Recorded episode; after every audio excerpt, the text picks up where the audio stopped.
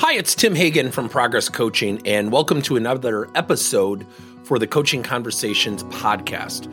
Now, we are on Stitcher, we are on iTunes, and multiple different channels. Please check us out. Now, one of the things that you'll get out of our podcast episodes is a lot of content, a lot of strategy. It's not fluff, it's not concept, yet we really want you to engage with the content and let us know your feedback. If you have any questions, feel free to reach out to us. If there's topics you'd love to have us address, we would love to share them with you. Let us know your impact and let us know your feedback. Conversation readiness. We often hear terms like sales readiness. So what is conversation readiness? It's really about getting yourself ready for conversations.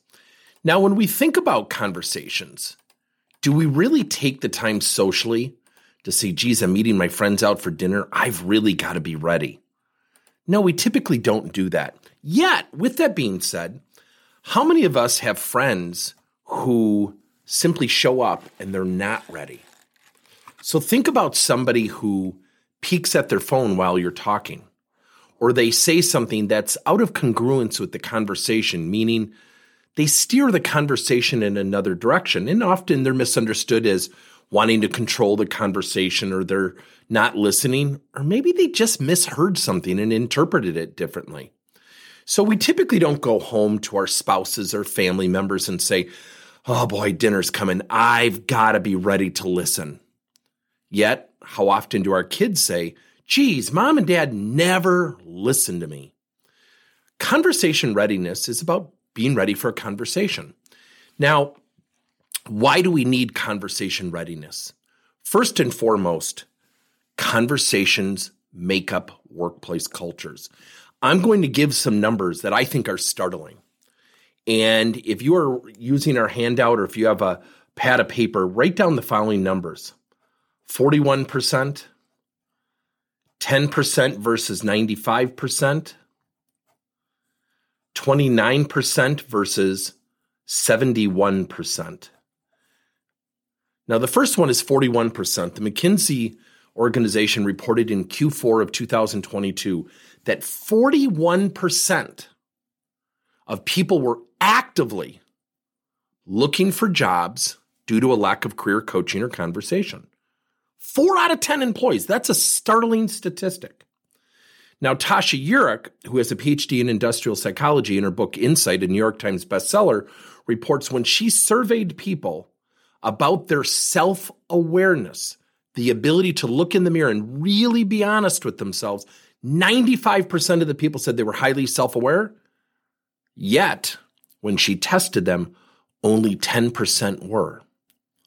That means 8.5 out of every 10 employees are significantly lacking self-awareness. 4 out of 10 are potentially looking for jobs. Now, the Gallup organization states in their research that 29% of people are actively engaged, positive. 71%, 7 out of 10 employees, are neutral or actively disengaged. Think about that. 7 out of 10 people are either just doing their job or they're negative. Now, the number I didn't give you is 8 to 1. An 8 to 1 ratio. The Gallup organization reports when we lead with people's strengths, people engage 8 times more. Yet, I already know your answer, but I'm going to ask you anyways. When an employee gets called into the office and the boss says, Joanne, I need to see you in my office right away, what's the employee's first response? We all say the same thing every time. Uh-oh, I must be in trouble. Why? Because that's what we do. Yet if we are conscientious and we are conversation ready, it can change an individual. It can change the perception of a leader. It can change an organization if it's done universally across the organization. So let's think about conversation readiness. Let's think about some of the things that need to be done and what types of conversations need to occur on a daily basis. So when we think about a conversation, there's typically somebody who approaches and somebody who receives. So if I'm a boss and I need to give someone feedback, I would be the approacher, and the person I'm giving the feedback to would be the receiver.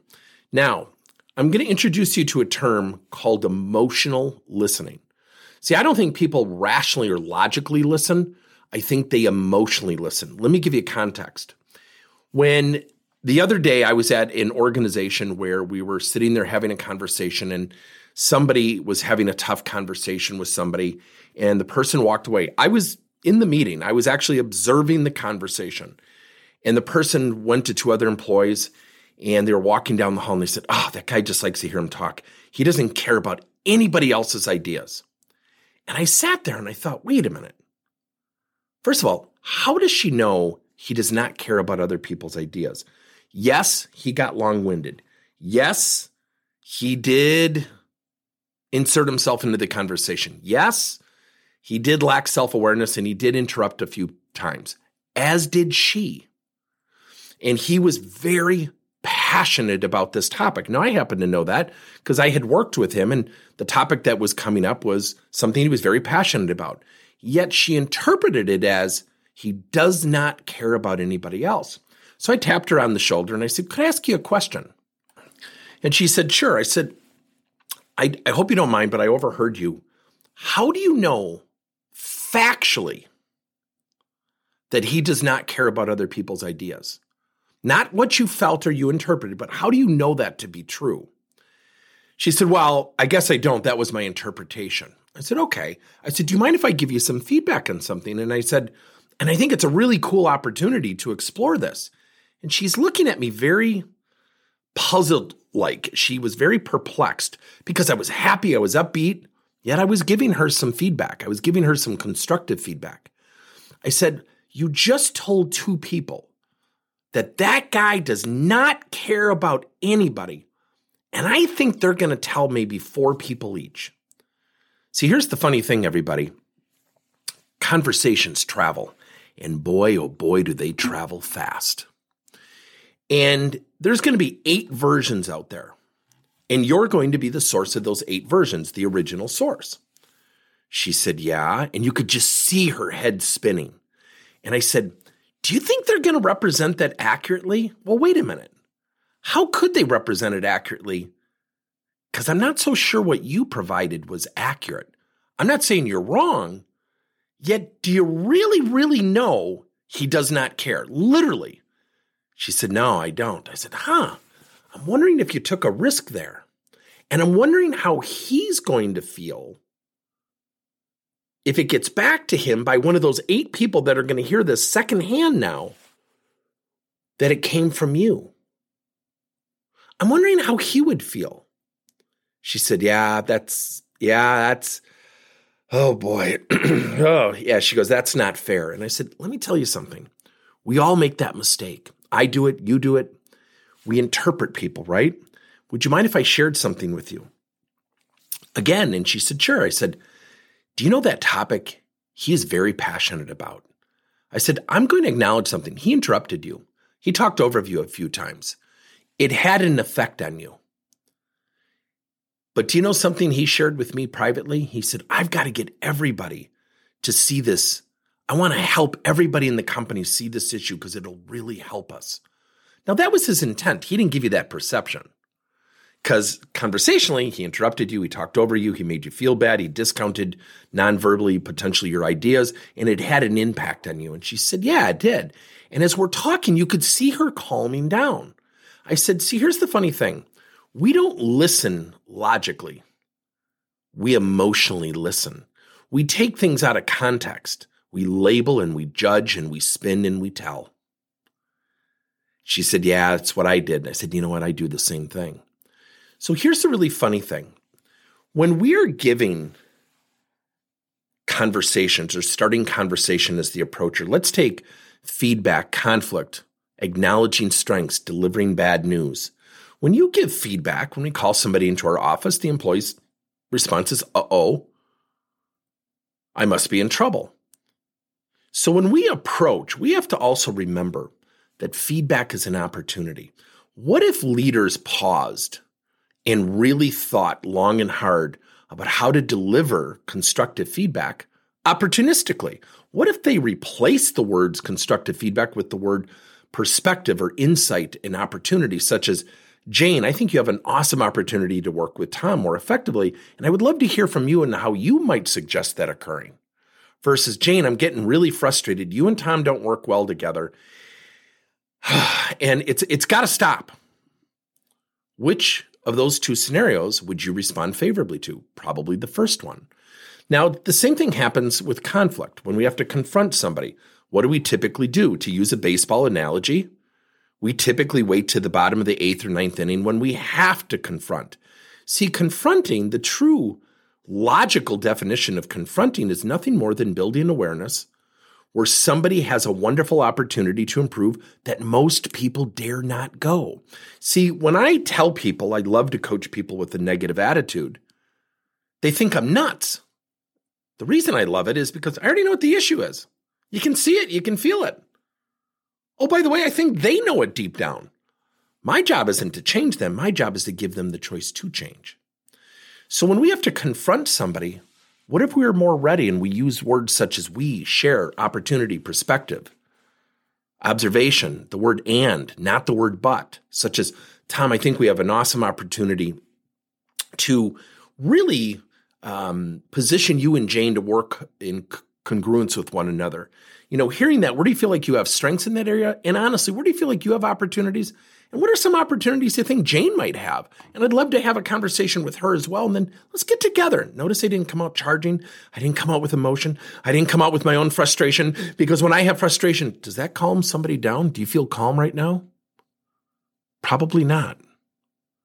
So when we also take the time to acknowledge other people's strengths by calling people into the office for the good stuff, guess what happens? They become more accepting of the feedback, the opportunity conversations where they can improve. See, most people will let things go until they have to, or most people, especially leaders, will have these conversations between meetings when they have to, when there's a 5-minute window of opportunity. Now, in defense of leaders, often someone will knock on their door and say, boss, you got a second? It's going to be about 19 to 23 minutes. Oh, by the way, that's the 4th person that did it that day. That has an emotional effect on the leaders because time is running. The meter's running.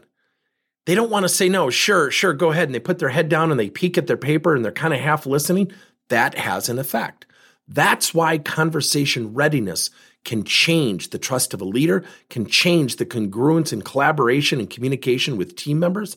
That's why when we are ready and we position ourselves to be ready, we have a dramatically different impact on the people we interact with. Now, on the flip side, somebody will say, but what if you don't have time? Then you tell someone, you know what, Tom, I love that you knocked on my door today. To be fair to you, you will not have my full attention.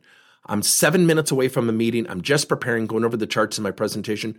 Could we schedule something on my calendar? Would you give me about a 5-minute window? Send me some bullet points of what you want to talk about so I'm really ready to assist you.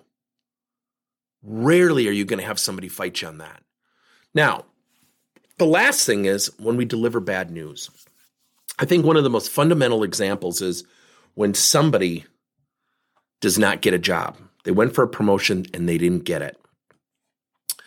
See, I also think receivers have to be emotionally ready. I think they have to listen, and I mean really listen, void of distraction. Now, active listening is the ability to paraphrase or state back to somebody. I get that. But ready to listen, to truly listen factually, not emotionally, so it can be interpreted accurately and not judgmentally. Let me give you an example. I've shared this story before. I have a very good friend at one of our client sites, young lady that tough, works on the shop floor, wants to go into the office, and she didn't get a promotion. And she wanted to work in customer service. She had never really turned on a computer. And all of a sudden, you know, after she didn't get the job, I heard her telling 3 other people in the lunchroom, oh, the guy attacked me. Now, come on. In an interview, somebody got attacked. But listen to the judgment, listen to the labeling, the spinning. And what she was doing was she was emotionally interpreting. She was not emotionally ready void of it was going to be good news or bad news. She was only ready for the good news. So she cut off one part of her brain from even hearing the opportunity the interview really presented, because quite frankly, she was not qualified. Quite frankly, she should never have been interviewed. So when we're approaching, we have to be conversation ready. If we position people to receive and be emotionally ready, listening ready, ready to interpret accurately and not judgmentally, conversations will stand on their own merits. See, every single day, when you look at what leaders go through, you know, every single day they're working with other people. They have people who didn't get promotions. They have to give feedback for performance, both positively and potentially constructively. And is there true readiness on the other side of the table, the person receiving? It's tough. It's very tough. So when you think about conversation readiness, we don't go home and say, oh, here comes my wife. I've got to really be ready. I got to really listen to her. Come on, guys. Let's be candid. What do our wives say about us? They don't listen, and we don't at times. And so what happens is we practice not being ready. So one of the things that I found out about myself years ago from a great coach, Scott Rasmussen, is I did an assessment for entrepreneurs, and it was an entrepreneurial DNA assessment by a gentleman by the name of Joe Abraham, New York Times bestseller. Loved it. Just loved the work. It changed the way I do things. And my coach, Scott, said, you know, it's really funny about you. And I said, what's that? He goes, you are extremely easy to get frustrated with people. I'm like, what? I teach coaching. I can't be frustrated with people. That's just wrong. I was reacting emotionally. He said, no. He said, you know what I think it is? And he was totally calm when he gave me the feedback. He said, I think you're a high innovator. And I scored very high in this innovation. He said, you'd rather be in the lab, creating new products, ideas, creating content, like I'm doing right now. I said, yeah. And he said, so the thought of sitting down with the team meeting, he goes, you don't even need to say anything. I can see it on your face. I said, really? He said, yeah. I said, wow, that's amazing. I said, but I have clients. He said, I would imagine you don't do this with clients. Here's the funny thing, everybody. When I'm with clients, there's no doubt I get excited. There's no doubt I need to be more self-regulated because I get excited to help people. I'm self-aware of it, but I don't think I do a great job of self-regulation a lot of the time. And what that does, my association with working with clients, and we have a lot of clients, and we're lucky, is that when I'm listening, I'm hearing new product ideas. So I had to not create this separation between the two, but I had to create a connection between those two things. Yet, 11, 12 years ago when I did this assessment, our company went virtual. I didn't want people in the office because that was my alone time to create, kind of like what I'm doing right now on a Saturday morning at 6 a.m. This is the time where I like to create. You can probably hear I don't do a lot of ums or buts or clear my throat. I'm fairly well rehearsed because I can do that when there's quiet time. So when we have conversations, we approach and typically we have a receiver. Socially, we have those friends who are always peeking at their phone, or they're not listening. How often have we had that person say to us, oh, I'm sorry, what were you saying? Sorry, I was just texting my son. And what does that do? Does that calm us down? No, typically it frustrates us. So conversation readiness is about being ready. Now, this does not in any way say, be on the defensive. Oh my gosh, someone's about to come to my office. I got to be ready. Oh, push the ready button.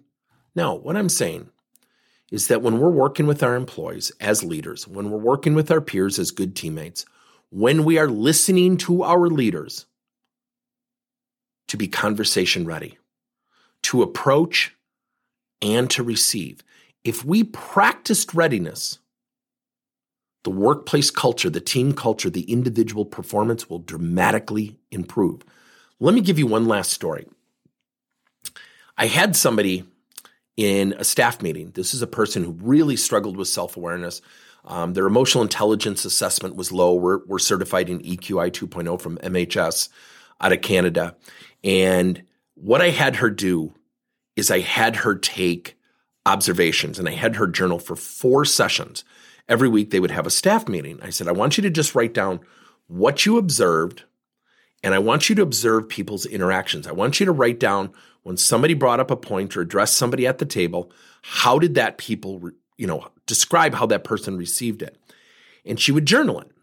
Now, she was not allowed, talk about a terrible rule of engagement. She was not allowed to participate in the meeting verbally. She would only attend. So we said, look, Joanne's going to be taking the minutes for the session today. She's really not going to be collaborating. She's going to be taking some minutes for me and taking some notes so we can make the next meetings more effective. Now, we didn't really tell people what she was doing.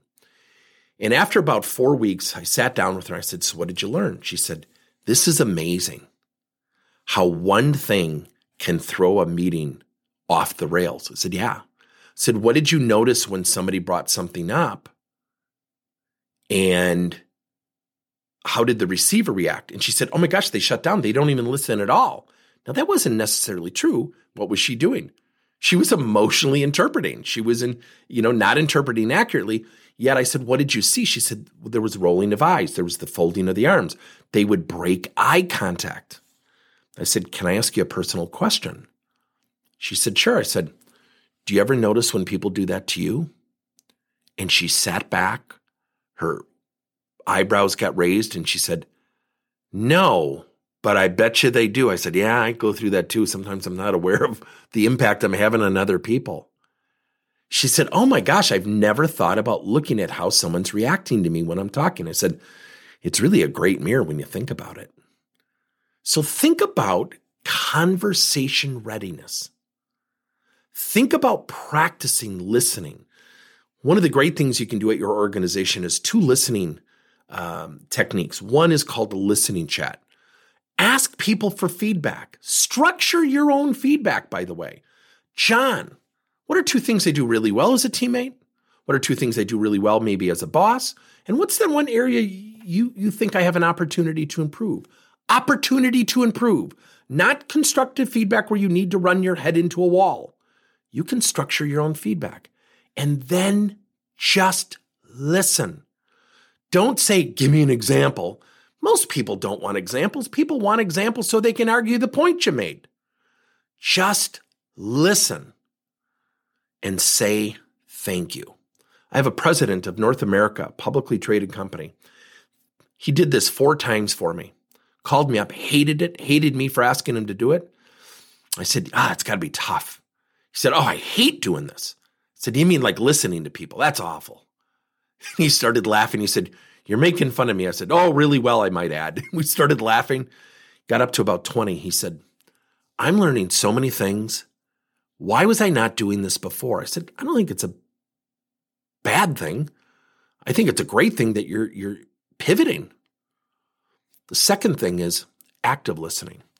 We did this with 2 teams that were at odds with each other.